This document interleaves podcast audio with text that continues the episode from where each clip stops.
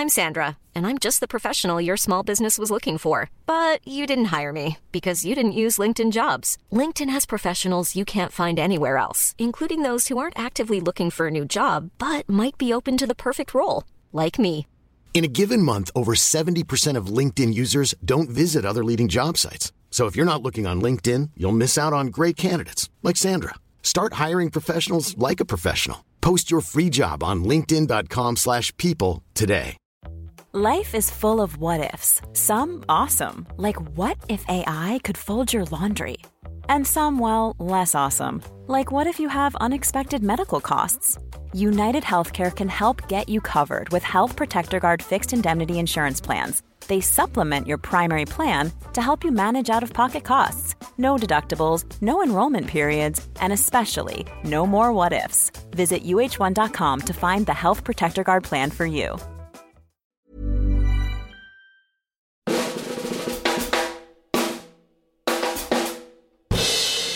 This week on Truth and Movies, Robert Pattinson and Willem Dafoe are stranded in Robert Eggers' The Lighthouse. Tell me, what's a timberman want with being a wickie? Just looking to earn a living, just like any man. Starting new. On the run. Clint Eastwood returns with a true life drama, Richard Jewell. Richard, you're a national hero now. Thank you, sir. But I was just doing my job. You always look at the guy who found the bomb just like you always look at the guy who found the body. And in Film Club, we're going back to the psychedelic 70s for the Czech gem Valerie and her Week of Wonders.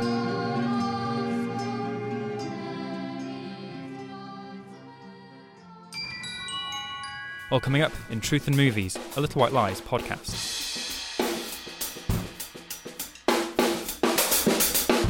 Hello there, movie truthers. It's Michael Leader here, back from Rotterdam. Check out our specials if you haven't already. Sitting across today from Adam Woodward. Hi. And Sophie Monks Kaufman. Hello. Hello, gang. How are you doing? Well, we missed David because he was scheduled to be on the podcast, but instead he's having surgery on his finger this morning. Yeah, swift recovery, David. Although listeners can hear lots of him talking about films in Rotterdam if they do go back and listen to those specials. Indeed. If you're craving that David Jenkins fix, there's a cure for that. Sophie, how have you been? It's been a while. Any news from you? Ah, yes. Thank you for asking, Michael. Um, so I'm quite exor- excited and a little daunted. I nearly combined the words and said exhaunted to be uh, starting to co-chair with Nikki Baughan, who's contributing editor of Screen and a wonderful woman. We're co-chairing Times Up UK Critics.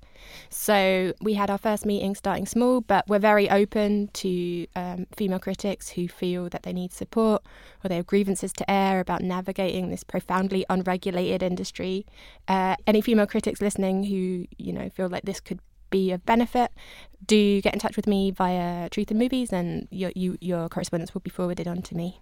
I guess well we can list list the ways to get in touch with us. That's truthandmovies at tcolondon.com or at truthandmovies on Twitter. There is the comment section at lwlies.com Exactly. slash podcast as well if you want to learn more about Times Up UK's critics branch. Thank you, Sophie. That's quite exciting. Important It work. is, yeah. Gender equality. We're we're, we're gonna try. It's gonna take a little while, but we we want to try. So we're, well, we're going to start with perhaps not a very equal film gender-wise. Two men on an island. Ooh, burn it down. but the first new release this week is The Lighthouse.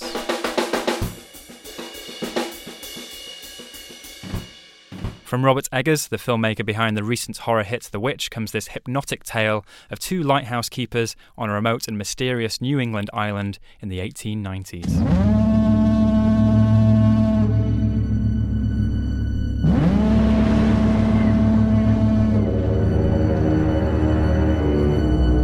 Tell me, what's a timberman want with being a wickie? Just looking to earn a living, just like any man. Starting new. On the run.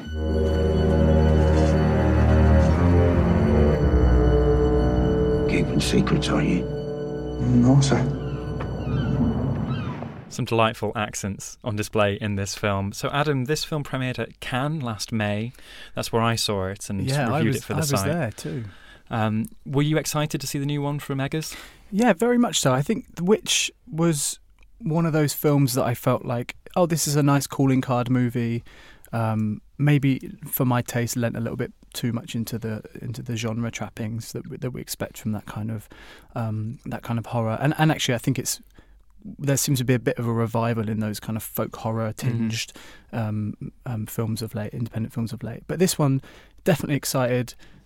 Just to some reason, we, we were in Cannes, obviously, um, you know, staying together and, and got up very early to go and see this. And it was on in one of the sidebar programs for the main festival, and it, it just felt like a, a film that was going to be an event and that we had to be there for. Um, I remember queuing up really early and, and there just being a bit of a buzz, and mm-hmm. and then sitting down inside the theatre before it started, and there being a real like electricity and energy in the room. And you know, I've had that before, and the film ends up kind of being a bit of a, a, damp squib and a letdown. And and this is very much not that. I mean, it, one of the most thrilling, I think, first viewings I've had in recent memory. Um, I've seen the film a couple of times since, and yeah, it just gets better and better. I think with each viewing for me. Um, in fact, highlight probably of, of that whole festival for me, going back to Cannes quickly, was the three of them, Robert Eggers, director, um, Robert Pattinson, and Willem Dafoe, all coming on stage after the screening and, and to a rapturous reception and uh, just a kind of mischievousness amongst them. And, and you could kind of sense as well this, this strange tension between them. I think Willem Dafoe cracked a joke about essentially wanting to like punch Robert and. Uh, is it not because the filming conditions were horrific? Well, this is the thing. I think they that that is clearly evident when you watch the film. You know, it's it's very remote location, um, and the actors. I mean, physically, what they're doing is is very intense work. I mean, committed. I think doesn't even, even really begin to cover it in, in, in this case, but it is a very physical film. You know, and it feels like, however much you want to workshop it and how much rehearsal you do for this kind of thing, I think and, and, and actually having spoken to Willem Dafoe for this specifically, and, and his approach to the character and, and, the way they filmed it was very different to Robert Pattinson's. I don't think you can substitute or you, or you can really prepare too much as an actor for, for, for a film like this. I think once the camera's rolling, you've got to just give it your all and, and, and go for it. I don't think you can really do too much rehearsal. So I, I get that, and you know, I think they filmed it over quite quite a few weeks as well. You know, it's, it's not a particularly long movie. Mm-hmm. It doesn't feel like there's. I mean, there's obviously only one location. It feels very economic in in it, the way it's the story is actually told. But you can imagine them being on set in very grueling conditions, and you know, a few weeks on set probably did feel like quite a few months. And you know, it's quite it's quite fitting because the film, in some ways, the, the way I kind of interpret it, at least, is supposed to convey this this feeling of them entering purgatory. And that's kind of something that Rob Eggers has spoken about before a little bit as well. And I, there's a lot of stuff he's drawing on here. We should say. I mean, obviously there's there's the obvious kind of filmic references and connections to, to things like Ingmar Bergman and mm-hmm. going back a bit further, Carl Dreyer and some some kind of old old film noiry stuff. But I think as well literary references. I mean, he's spoken about Herman Melville, mm. Um, and and even like painting and photography and poetry. And there's there's so much going on. I think that's the strongest aspect of the film that it doesn't necessarily remind you of just one thing, or you can't say, "Oh yeah, he's just doing that," or he's referencing that. I think there's so much that he's drawing on, and so much therefore that an audience can take away from it. And there's been a coy quality to how this film has been marketed. Of course, when we saw it back at Cannes, part of the delight of discovery was the fact that I think we'd seen one still of Dafoe and Pattinson looking gloomy on an island, and we knew it was so we knew it was in black and white. We knew it was shot in this sort of, sort of square square boxy ratio, but didn't know much more than that. Could we try and maybe at least tease? Is this a horror film? Is it just a character drama? Is it something as metaphorical and allegorical as you say, Adam? Sophie, what do you think? It's one of those films that's is this really happening, or are we watching one man's descent into madness? It, it, events because of because of this Eggers' stylistic choices, it's very heightened from the beginning, and it, it only goes higher from mm-hmm. there.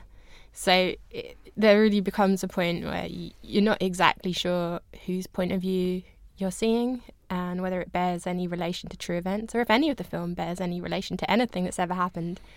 I'd say it's a, it's a real curio in terms of genre, and its its greatest strengths are definitely that it's this film is is two incredible actors going at it, mm-hmm, mm-hmm. and it's if you're a fan of Pattinson or, or Dafoe or both, it, it's just an opportunity to watch them absolutely go at it in in ways that I do not want to spoil, but once seen uh, really um, hard to shift from your mind, even if you want them to go there. They're there. um, so it's very image-driven filmmaking. I think that's what he does because The Witch. There was his debut, The Witch. When it came out, there was a big debate about whether it was horror or not. Because it's not scary, it wasn't scary.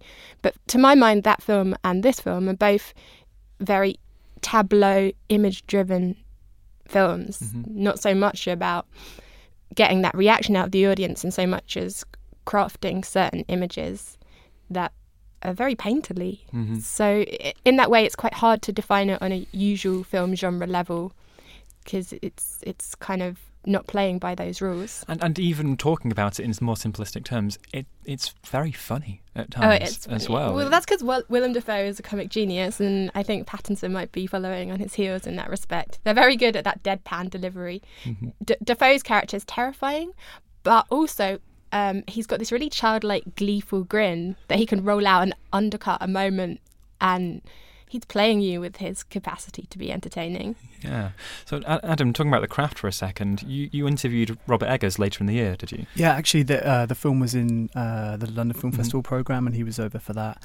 Um, I'd actually interviewed him for for The Witch before, and it was fascinating. I mean, it's only a couple of years, I, I guess, between the 2 mm-hmm. films, and his whole manner when I spoke to him for The Witch seemed he he did seem kind of very green and and obviously was maybe new to to being on this like press junket scene, but it seemed a little bit like he was lacking maybe confidence. I mean, he just made this amazing film, which was getting a lot of um, acclaim, but it didn't seem particularly confident. And, and and sometimes that's a you know you meet young directors who are very kind of cocksure and egotistical, and um, but seeing him again and me and, and speaking to him for, for this film, he was so relaxed and so it just exuded this feeling of like not not necessarily I've made it, but like I'm exactly where I want to be, and and you know, and a little bit of maybe pride in the work as well. But yeah, the thing I wanted to to pick up on, and one of the fascinating things I think he spoke about was um, just the construction of the set, because like another um, big film at Cannes last year, Parasite, Bong Joon Ho's Parasite,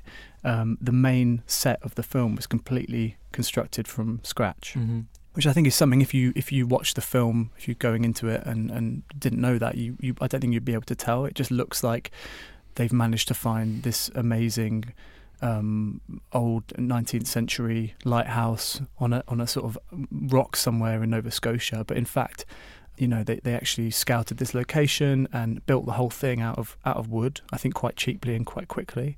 Um, local community all, all sort of chipped in. Um, and yeah, it's, it's, it's quite an amazing feat of just craft and engineering as well. Um, mm-hmm. So we're going to just hear Rob just explaining a bit more about that now. I wanted to build the entire lighthouse station from soup to nuts, as no one hmm. says, and it, um, because I wanted like to have absolute control mm-hmm. over everything. Mm-hmm. But it, this was an expensive black and white movie, so I needed to be responsible and try to find a lighthouse that would work but there was no lighthouse that had the right look and feel uh, mm-hmm. and location that that was accessible. Right. And part of making a movie is having like good road access. Yeah, yeah. And you can't. I mean, I never, I never thought uh, we could uh, do this, but, but, you can't shoot a movie on an island practically. And basically, every lighthouse that worked for us was like on a rock. Very remote, yeah. So so um, so this was a peninsula that could be with, with great road access yeah. and terrible weather mm-hmm. uh, that could be made to look like an island quite easily, where we built you know our seventy foot yeah. working lighthouse tower and uh, everything else. So that's director Robert Eggers talking to Adam about the construction of the lighthouse itself. Of course, we've talked a lot about the two central roles here, Rob and Willem. They do have support a supporting cast, not a human supporting cast, of course. Robert Eggers has form with the witch with Black Phillip the goat. This one he has some seagulls. Sophie, were the seagulls a highlight for you? Can you explain what their their quality is that they bring to the film? They're antagonists. That's all I'll say.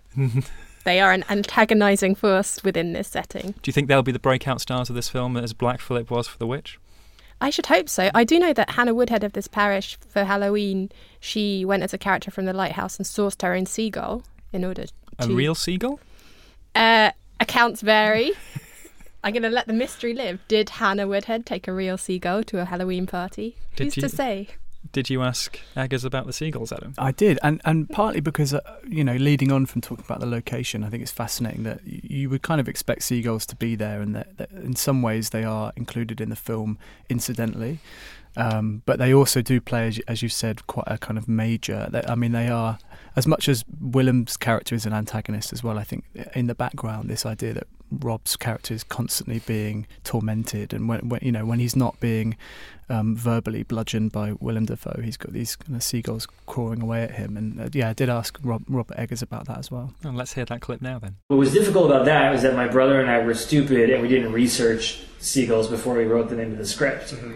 That being said, like, how are you supposed to do a nautical folklore movie and, and not have seagulls in your movie? Like, you just kind of have to do that mm-hmm. uh, if it's if it's the, the North Atlantic. Mm-hmm. But going like you know into production, we didn't have a plan. Like, it was really terrifying. So, so what did you need to know about them then? To, to well, we needed we hadn't we hadn't found trained seagulls, oh. you know, and uh, and finally there's there's three seagulls out of the UK so hometown birds. Yeah. Uh, yeah, uh, and they were amazing, so intelligent, and uh, they were. Once we found them, they were great. Robert Eggers there talking about the seagulls in the lighthouse. Of course, we could talk for ages about this film, but really it is one I think people should experience as, as fresh as possible. But Adam, what scores would you give this film?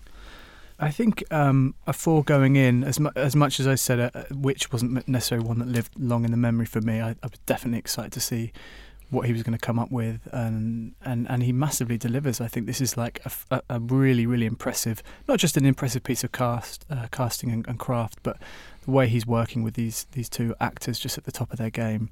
There's just so much to take away from this, and so much rewatch value as well. I think I've seen it like three times mm-hmm. now, and it just keeps getting better. So um, probably a four for enjoyment and a five in retrospect. Oh, fantastic. Sophie? Um, a little bit different to my colleague Adam. And anticipation for I I wasn't at Cannes. I heard the hype, not even from Twitter. Just I heard people screaming all the way from France. So anticipation for enjoyment three. I was a bit underwhelmed. I again for me this is a real curiosity, uh, but I didn't find it particularly resonant. And then I rewatched it again ahead of the podcast, and it, again, it, it, didn't do very much for me. So in retrospect, too. Oh, okay.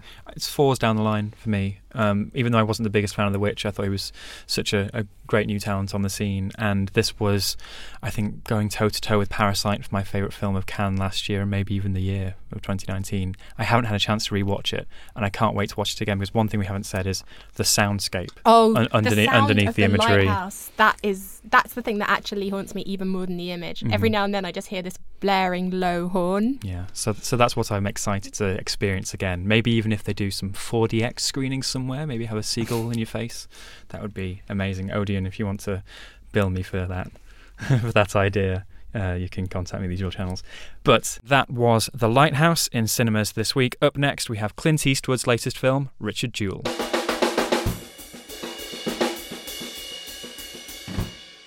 Directed by Clint Eastwood and based on true events, Richard Jewell stars Paul Walter Hauser as the security guard who discovered the device at the 1996 Atlanta Olympics bombing. His actions make him a hero and an instant celebrity, but within days, Richard becomes the FBI's number one suspect. Richard, you're a national hero now. Thank you, sir. But I was just doing my job. You always look at the guy who found the bomb, just like you always look at the guy who found the body. Jewell fits the profile of the lone bomber. A frustrated white man who is a police wannabe who seeks to become a hero. We're running it. You're a suspect. You don't talk. I talk. Say it. I don't talk. This might be the only way to clear your name. A clip from the trailer for Richard Jewell there. Sophie, I wasn't familiar with this story beforehand. Were you? I was not. No, absolutely went in blind. Mm-hmm. And what what did you think of it? This film has layers. It has themes. It has performances. It has much to chew over. It is very enjoyable, even though there are elements of it, particularly one element of it that um, I think, as I said on Twitter, needs to be fired into the sun. It still manages to be to withstand this and really be quite an extraordinary piece of filmmaking. Where do we start? where should we start, Michael? Let's should we start with uh, with Paul Walter Hauser, who I'd only seen in I Tonya. He plays one of the sort of losery uh, hangers on, doesn't he, in in that film? And in this, he's front and center. He is the title character, and he's a revelation, isn't he? What could you ex- describe his his qualities sure. as a character? Yeah. Okay. So his character, Richard Jewell, is a wannabe law enforcement.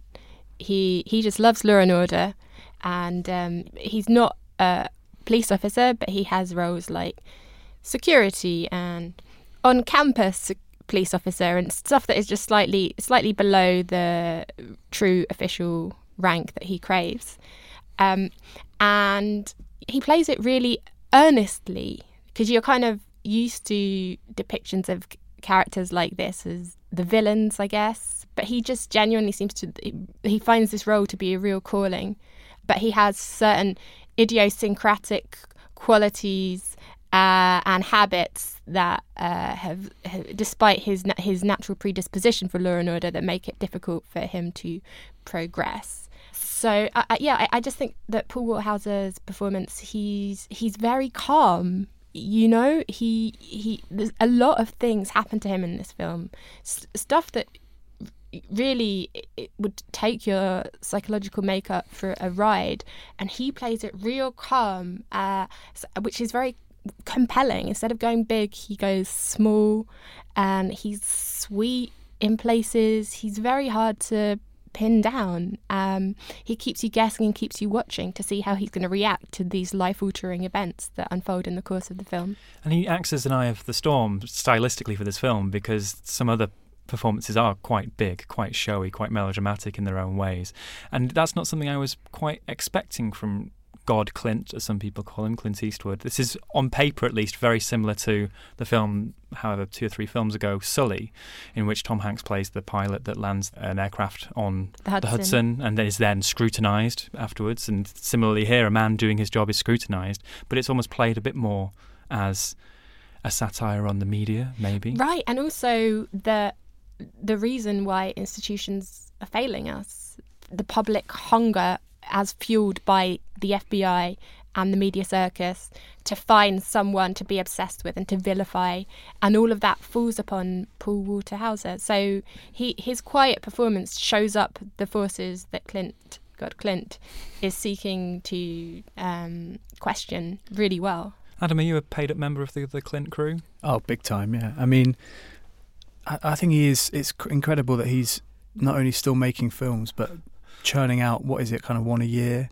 Yeah. At, at, this kind of quality as well, um, and, and, what he's doing. I mean, people I think take a bit of a dislike to him because he is quite openly, I think, right wing, and, and there is a lot of right wing politics in this film. But I think what he, you know, he, he's coming at it from a point of view of he's someone who loves the law, but with a little L you know and what he's really getting at here is law with a big L and the institutions like the government as well. I mean he Clint basically like hates the government right? Can um, I just um, quote this amazing moment in the film? Uh, because this is the, the character who's guiding us through really believes in the government in law and order uh, and so, even when these are the forces that are seeking to crush the life from him, he still is compliant, calling them sir, very respectful and obliging. And there's an amazing line of dialogue between him and Sam Rockwell's character, Watson Bryant, who we need to get to because Sam Rockwell is so good in this. But so, Paul Walter Hauser's character, the titular Richard Jewell, is saying, Oh, but um, that's government in there. And Watson says, No that's not government. That's three pricks who work for the government. And I feel like that is the film's MO. Yes. No, like, no, Th- these institutions will not protect you because they're just full of pricks. I think that's the thing is, is Clint's, you know, rich vein of form that he's been on recently has mostly been centered around the idea of like men doing their jobs, mm. right? And, and, you know, essentially what he's scrutinizing here is not the the men, the individuals that are just doing their jobs, right? It's the bigger picture. It's the, it's the bigger system and uh, the basic, basically the way things are set up to screw over people like Richard Jewell. Um, the, the media, titular Richard Jewell. The titular Richard Jewell. The media being extremely complicit in this. Um, I think my, my only reservation with this film is that I think w- Walter Hauser's performance is so perfectly drawn and performed, and I think actually really um, brilliantly written for him as well. I mean, it would be so easy to make him into quite a simplistic buffoon or to make him overly sympathetic even and overly childlike but there are there are things in this film where you're like hmm this guy is making bad decisions. That's a mild way to yeah, put it. and, and, and, and you know he is he is culpable for to some extent for his actions and, and reactions and, and just the way he is. I mean, he's not someone who is who is presented to be kind of stupid. Mhm. Um, but it's a very sensitive performance. There's a wonderful scene later on where he's kind of cry eating a donut in in a diner, and it's like really beautiful. Again, could be played more for laughs than anything else, but it's just a really sweet, re- really tender moment that we uh, maybe a side of Clint that we don't see all that often. But then on on the flip side of that, you've got these quite kind of big performances from Jon Hamm and Olivia Wilde, who we'll get onto in a moment, I suspect. But th- those characters for me feel um, like, and I understand that it is it is obviously much more of a, a character study and, and focused in on um, Richard Jewell, but these characters for me for me feel a little bit more thinly drawn and almost quite cliched in, in, in the worst possible way. Well, it, what surprised me watching the film was not knowing the story. I didn't know if there were any twists or turns or, or kinks in the tale. But really, what this is is almost a modern day Frank Capra, Mr. Smith Goes to Washington sort of film. And he is a classic innocent protagonist. But A hapless stooge. I mean, if you want to throw all the metaphors and allegories onto this character as you want about him representing America, representing a certain sort of decency that may be lost in the modern media and in you know political age or whatever, but then that does give the script license to maybe Mm. sketch the other characters a bit more thinly. I, I think a lesser filmmaker as well would tackle this from the point of view of trying to inject a bit more ambiguity and to make you to string you along and think, oh, did he do it or not? Mhm. And I, I really love the fact that it establishes very early on, not just through you know setting this guy up to be qu- quite a kind of sweet natured and, and essentially harmless um, stooge, but it basically it shows you quite clearly and explicitly that he is innocent, um, But- and that allows then Clint and the film to go off in this direction of as we've as, as we discussed, scrutinising the media and government. But he doesn't really spread that nuance around. As was saying, Jon Hamm's FBI character, I hissed. I I adore Jon Hamm. I was very excited to see a Jon Hamm film, but I hated him by the end of the film. He's a real villain. Um, He's so, so good at those roles Oh, he's well. really good. There's a line in it that, like, I, I was sitting beside Michael and I felt his whole body tense up, and then I think the hands got rubbed with glee. Anyway, it was, it was like he's he's re- he's really good. He's really good at playing the villain, but it's, again, it's not really a nuanced character. And There- there is Olivia great- Wilde as a journalist is not a nuanced character, and we will get more into that. Why, why, why don't we deconstruct that? Because you know, Clint Eastwood is you know he's he's very much on record as being a guy who doesn't really rehearse or workshop or take many takes, and so that means that sometimes actors just follow their impulses and instincts. And I think that's a role maybe that is very first thought on Olivia Wilde's part, and it's quite a wild performance, right? Could you explain what she's doing and maybe where she falls short? Um, so she plays the journalist who has a real hand in ruining Richard Jewell's life by publishing a story that she has gotten by sleeping with a source. And this character is based on a real person, and there's been a lot of there's been mild internet controversy. Just setting the record straight, being like, no, this woman did not sleep with a source to get her story. So, just I think even on paper, as written, it, it's not a very credible character depiction and doesn't try to be. And the performance just makes it 10 times worse because it's kind of hysterical. She, everything is, uh, she doesn't walk into a newsroom, she like struts into a newsroom. She doesn't move her head to the side, she throws her head around 180 degrees. Everything is huge. Um, and I, I think it, it, it's just really especially jarring considering that we have these minutely detailed central performances that are very hyper realistic but I do think I, I think I think it's not a great performance from Olivia Wilde. But I also think it, it shows that Clint is not particularly interested in a depiction of the media. The scenes in the newsroom are like, where did you get that from, Clint? Is this how you think that newspapers run? There's no real curiosity there. He just wants to show them as having a hand in destroying this man's life. But he is more interested in the Sam Rockwell character, who is the the one good attorney out there who is Oh. who's burned all his bridges and you know is, is outside of the system, and he decides to stand by this guy who used to buy him Snickers when he was the mailroom guy. Oh, I want to stand up and salute Sam Rockwell on this. He's such a great actor, and he there have been some iffy choices of late in his career, and it just warms every single inch of my body. Sorry if that was too erotic. To know that he's made a good choice, and this is a great part. It's worthy of his talents.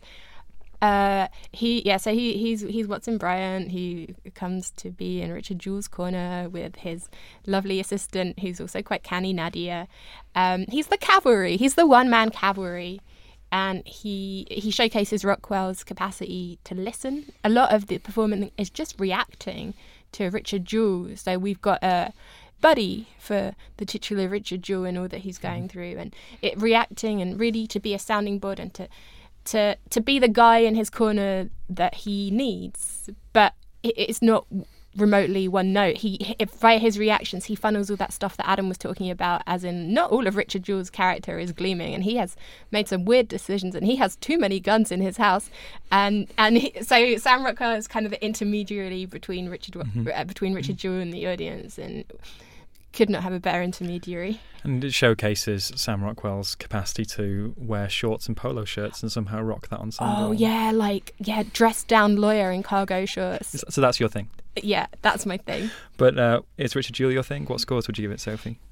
Um, uh, yeah, I'm, I'm unlike Adam, who I know grew up watching Clint Eastwood movies with his dad. I, I don't really have a special place in my heart for him. Um, uh, so I'd say Anticipation three was really, really impressed. It, despite all the flaws that I've I've articulated just now, I I think it's really impressive film. Um, love it. Mm-hmm. So for and then in retrospect, for hmm. Adam, I think yeah, fours straight fours for me. Love Clint. Love this. Love Paul Walter Hauser. There's He's a so really good. great interview that um, Hannah did with him on littlewhitelies.com mm. right now. Um, fascinating. They talk about um, it's quite a throwaway thing from um, the the article, the Vanity Fair article, which th- this film was based on. But there's a bit where Marie Brenner, who, who wrote the piece, talks about how I think it's Jay Leno or someone makes um, an observation that Richard Jewell looks a lot like Shawn Eckardt, who is the character that Paul Walter Hauser plays in I Tonya. So there's this weird doppelganger hmm. thing going on and they talk about that a bit. But besides that, it's a really fascinating interview. He's talking about kind of working with Clint and actually paints a really interesting picture of, um, you know, the kind of guy Clint is on set and, and, and, what it was like working for him. So do do go and read that. Yeah, I, I enjoyed it as well. I don't always catch Clint's films; that they, they come out so frequently and often don't get very wide releases. I haven't caught The Mule yet, which I heard from some some quarters was one to see. The, the Mule is pretty good. I think I think this Richard Jewell, the 15, 17 to Paris, and um, Sully, mm-hmm. as his as his other kind of the recent ones are, are all. I would put them all in the same mm-hmm. kind of category, and and they're all definitely worth seeking out. That sounds like a good weekend at the movies if you can get it. But I'll say three four four for Richard Jewell for me. I enjoyed this one. Snap! We did the same scores. But that's The Lighthouse and Richard Jewell. Before we run on to Film Club, this is a stacked week for new releases. We couldn't cover everything, but Sophie, I know you wanted to give a particular shout out to one of the new releases this week. Um, there's this absolutely wonderful director called Marielle Heller. First film was Diary of a Teenage Girl. Second film was Can You Ever Forgive Me? Her third film is out, and it's called A Beautiful Day in the Neighborhood starring Tom Hanks as the beloved American's children's entertainer, Mr. Rogers. It's interesting that we're talking about Richard Jewell, which was based on an article by a journalist. Beautiful Day in the Neighborhood is also based on an article by a journalist, um, this man called Tom Junod, who was very at a time in his life when he was feeling very cynical and was more inclined to investigative journalism was assigned the task of going to profile Mr. Rogers. It's really beautiful. It's a really cathartic film, but it's also a film about trauma and like what you do with that and how unresolved issues play out in your uh, current relationships. So it's got all this stuff in it, as well as these amazing performances. Matthew Rhys plays the journalist, and he, he's an, a very talented Welsh actor who's since made it in America. So I really want to give a shout out to A Beautiful Day in the Neighborhood. Thank you, Sophie, for that recommendation for A Beautiful Day in the Neighbourhood. Up next, we're going into Film Club, which this week is 1970s Valerie and Her Week of Wonders.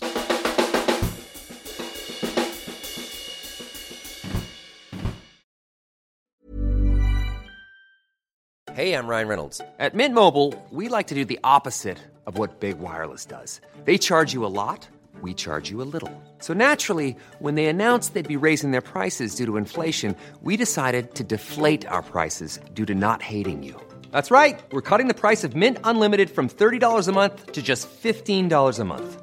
Give it a try at mintmobile.com slash switch. $45 upfront for three months plus taxes and fees. Promo for new customers for limited time. Unlimited more than 40 gigabytes per month. Slows. Full terms at mintmobile.com.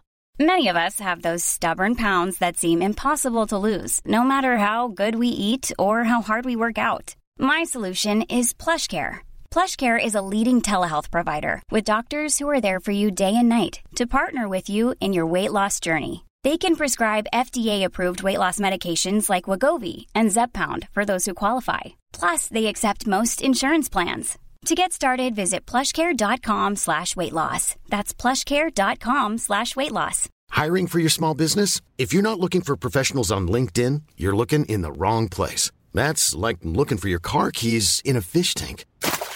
LinkedIn helps you hire professionals you can't find anywhere else, even those who aren't actively searching for a new job but might be open to the perfect role. In a given month, over 70% of LinkedIn users don't even visit other leading job sites. So start looking in the right place. With LinkedIn, you can hire professionals like a professional. Post your free job on linkedin.com slash people today. Valerie and her Week of Wonders mixes horror, fairy tale, surrealism, and Freudian symbolism to depict the fantastical world inhabited by a young girl on the threshold of adulthood. Haunting and dreamlike, beguiling and magical, the film is a work of pure imagination and has become a cult classic.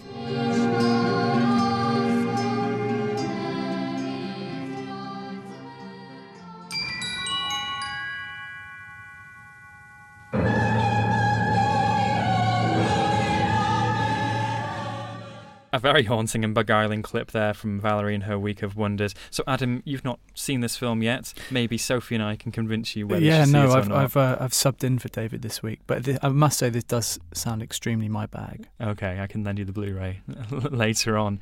Sophie, had you known? Do you know anything about this film before we put it in the DVD player? No, I I'd heard the title, and that was about it. hmm I'd seen this in a cinema years ago, put on by two blokes who worked in the Gosh comic shop in London. They had a screening series called Black Decagon, and it was about like late night movies, cult movies, and they showed this at the Genesis Cinema in, in East London, and. Um, yeah, strange film. What were your recollections at that time? Completely hazy because this is this film is like seventy-seven minutes long. Mm. It's there is a vague narrative about this girl at the beginning of the film experiencing her period, and then it's this week after um, her first period and the, encroaching adulthood, and then there are, the, there are these strange figures and worlds that she enters, and it's a lot of imagery and symbolism. It's Mhm. funny we're talking about this the week after we talked about the Holy Mountain, the Jodorowsky film. Very, very similar uh, world we're playing in.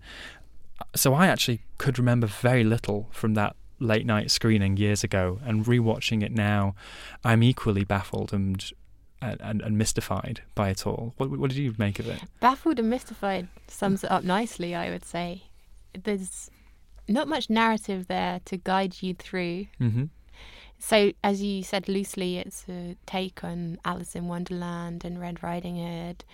But I have really struggled with this film. I really struggled to know what it was I was experiencing, and it wasn't pleasurable. I do, you know, I like image driven stuff. But I think because these images were often quite nightmarish, quite haunting, there's a, there's a lot of nudity and sexual situations that they're just taking place in like a fairly chaotic environment, which I guess stresses me out. Who wants to be naked in a chaotic environment? Not I.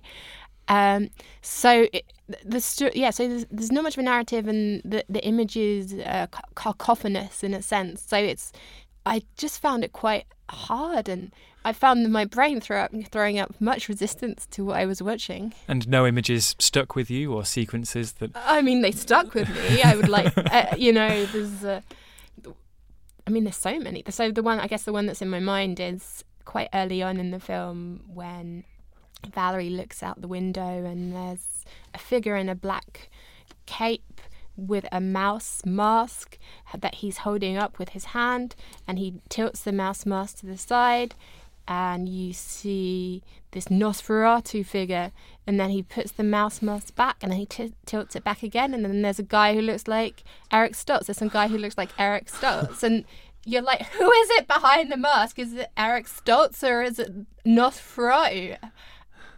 And that's that's almost a, a thread throughout the film. Many characters swap faces, and that you know th- this Nosferatu figure who's called Weasel in the subtitles is is he Valerie's grandfather? I hope not. or father or who is he? And they're all swapping identities and lots of competing narratives here. It's a very strange film, and I think it lives in that surreal hinterland between genres where you can find horror filmmakers, fairy tale, like you know, uh, people who who make um, postmodern fairy tales. They they're inspired by this film. I think Angela Carter. Well, it, is, it's interesting that you make the Angela Carter reference because mm-hmm. I adore Angela Carter. But the thing that I like to get from my surrealism mm-hmm. that I didn't get in this is a sense of meaning, or even if it's just a very broad metaphorical meaning. I'm sorry, but I was a young girl who once got my period, and it did not feel like that.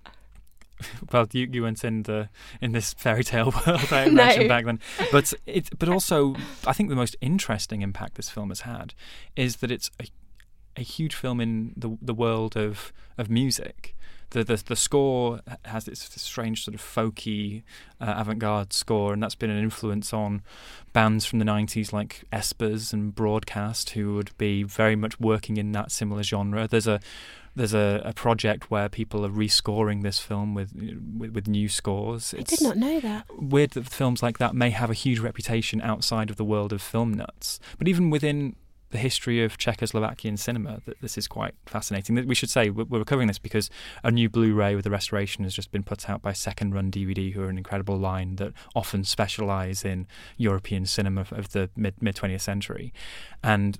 The, the, there's an essay in there that contextualizes this as the last film of the Czech New Wave. It, com- it comes 1970, just as these filmmakers were being suppressed, locked down, or exiled out of the country. So you may have seen Vera Chytilova's Daisies, yes.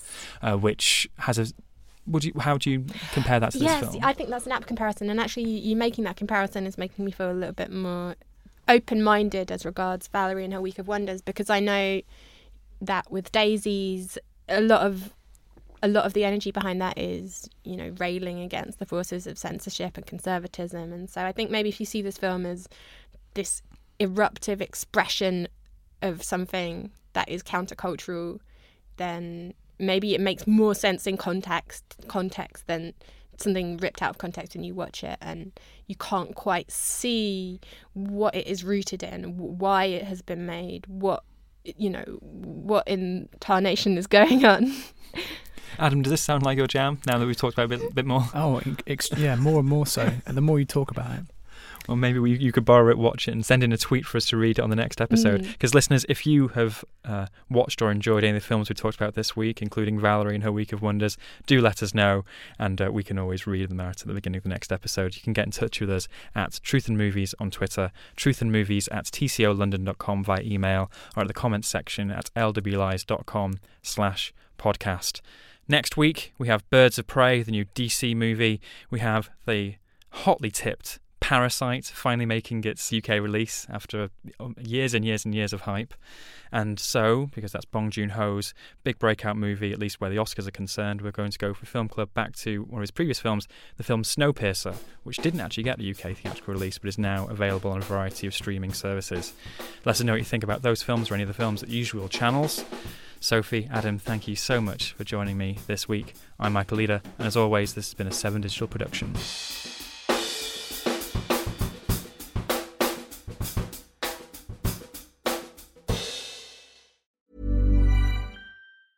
Hey, it's Danny Pellegrino from Everything Iconic. Ready to upgrade your style game without blowing your budget? Check out Quince. They've got all the good stuff shirts and polos, activewear, and fine leather goods, all at 50 to 80% less than other high end brands. And the best part? They're all about safe, ethical, and responsible manufacturing. Get that luxury vibe without the luxury price tag. Hit up quince.com slash upgrade for free shipping and 365 day returns on your next order. That's quince.com slash upgrade.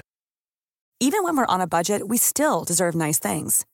Quince is a place to scoop up stunning high end goods for 50 to 80% less than similar brands. They have buttery soft cashmere sweaters starting at $50, luxurious Italian leather bags, and so much more. Plus, Quince only works with factories that use safe, ethical, and responsible manufacturing. Get the high-end goods you'll love without the high price tag with Quince. Go to quince.com/style for free shipping and 365-day returns.